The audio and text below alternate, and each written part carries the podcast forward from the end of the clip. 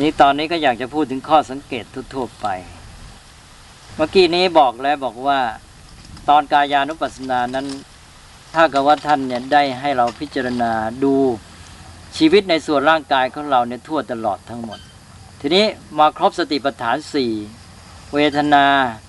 จิตตา ธรรมาเนี่ยก็เป็นการที่ตรวจพิจารณาชีวิตนั้นต่อไปอีก จากกายไปจนถึงทุกส่วนของชีวิตหมดเลย ตอนนี้ก็คือว่าดูกายทั้งหมดแล้วลึกลงไปถึงเวทนาที่เนื่องกับกายนั้น แล้วก็ตามเข้าไปถึงจิตใจ แล้วก็ตามเข้าไปดูในจิต สิ่งที่อยู่ในจิตก็คือธรรมะ พอถึงขั้นนี้ก็เป็นอันว่าหมดสิ้นทุกส่วนทุกด้านทุกชั้น ทุกระดับของชีวิตแล้ว นี่แหละที่ว่าเรารู้จักชีวิตจิตใจของเราเองทั้งหมดเนี่ยรู้อย่างนี้อาตมาจะยกตัวอย่างที่ว่า ทำไมเราดูหมด ที่จริงสี่อย่างนี้มันเนื่องกัน มันเป็นไปโดยที่ว่าต่อกันไปเลย แล้วดูแล้วถ้าตามไปเนี่ยเราจะเห็นชีวิตหมดทุกด้าน เช่นว่าเราดูการเคลื่อนไหวของร่างกาย ดูกายเคลื่อนไหวไปจะทำอะไรสักอย่างกายเคลื่อนไหวไปพอกายเคลื่อนไหวเราก็มีกายานุปัสสนา รู้ชัดในการเคลื่อนไหวนั้น มีสัมปชัญญะมีสติ ทีนี้ในเมื่อเราเคลื่อนไหวนั้นก็จะมีความรู้สึกเป็นเวทนาเกิดขึ้น บางครั้งจะมีความรู้สึกเป็นสุขสบายพอสุขเวทนาเกิดขึ้น นี่เราก็ตามดูรู้ทันเวทนาที่เป็นสุขนั้น พอเราเกิดความสุข มีความสุขสบายเกิดขึ้นในร่างกายนั้น จิตใจของเรามีสภาพเป็นอย่างไร จิตใจของเราอาจจะเกิดความพอใจ เกิดความชอบใจขึ้นมาพอเกิดความชอบใจเราก็ดูสภาพจิตของเราว่าอ๋อจิตของเราขณะนี้ เป็นจิตที่มีโลภะ มีความชอบใจเกิดขึ้นแล้ว แล้วก็ พอดูสภาพจิตใจของเราว่าจิตใจของเราเป็นอย่างนี้แล้ว ลึกเข้าไปอีกขั้นคืออะไร ก็ไปดูไอ้ตัวความชอบใจไม่ชอบใจในใจของเรานั่นอีกทีหนึ่งตอนนี้ให้สังเกตดูความแตกต่าง เมื่อกี้นี้ดูจิตใจ ก็คือดูสภาพจิตใจว่าจิตใจนี้ไม่ชอบใจ มีความไม่ชอบใจ ทีนี้อีกทีอีกชั้นหนึ่งก็ไปดูตัวความชอบใจที่อยู่ในใจของตัวเองไอ้ตัวความชอบใจนั่นแหละ คือสิ่งที่เรียกว่าธรรมะ ยกตัวอย่าง เช่น ใจเวลานั้นมีโทสะจิตมีโทสะก็รู้ว่าจิตมีโทสะการที่รู้ว่าจิตมีโทสะนั่นคือ เป็นจิตตานุปัสสนารู้เท่าทันจิต ทีนี้เราตามเข้าไปอีกชั้นหนึ่งก็คือไปดูตัวโทสะในใจนั้น การที่ดูตัวโทสะในใจนั้นคือธรรมานุปัสสนา เพราะว่าโทสะนั้นเป็นตัวธรรมะ อันนี้ก็เท่ากับว่า เวลาดูสติปัฏฐานเนี่ยเราสามารถดูเป็นลำดับไป จากเรื่องเดียวกันเนี่ยตลอดจะเห็นสติปัฏฐานครบทั้งสี่ชั้นทีเดียว มองลึกลงไปลึกลงไปเห็นเป็นลำดับเนื่องกันลงไป ตั้งแต่กายานุปัสสนา ไปจนถึงธรรมานุปัสสนาเป็นวันว่าจบทีเดียว อันนี้ก็จะมีข้อสังเกตเพิ่มอีกว่า การที่ท่านวางจากกายานุปัสสนา ไปเป็นเวทนาจิตตาจนถึงธรรมานุปัสสนาเนี่ย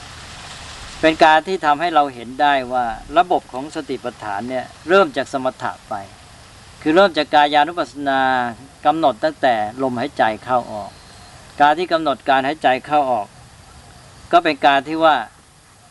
เป็นการเริ่มจากสมถะ โดยทำจิตให้เป็นสมาธิก่อน แล้วก็เข้าสู่วิปัสสนา เพราะฉะนั้นระบบสมถะนี้เป็นลำดับที่เริ่มจากสมถะไปหาวิปัสสนาแล้วพยัญการปฏิบัติตามหลักสติปัฏฐานนี้เป็นเรื่องของความเป็นลำดับต่อเนื่อง ทั้งในแง่ที่ว่าจากสมถะไปสู่วิปัสสนา และในแง่ที่ว่าจากหยาบไปหาละเอียด ถ้าเรามองดูอีกแง่หนึ่ง ก็คือว่า ร้อมกับการที่ว่าจากสมถะไปสู่วิปัสสนานี้ก็คือจากหยาบไปสู่ละเอียดด้วย จากร่างกายที่เป็นส่วนหยาบไปหาเวทนาจิตธรรมะ ซึ่งละเอียดอ่อนลงไปตามลำดับ ต่อไปอีกข้อสังเกตหนึ่งก็คือว่า เรื่องแยกระหว่างจิตตานุปัสสนากับธรรมานุปัสสนา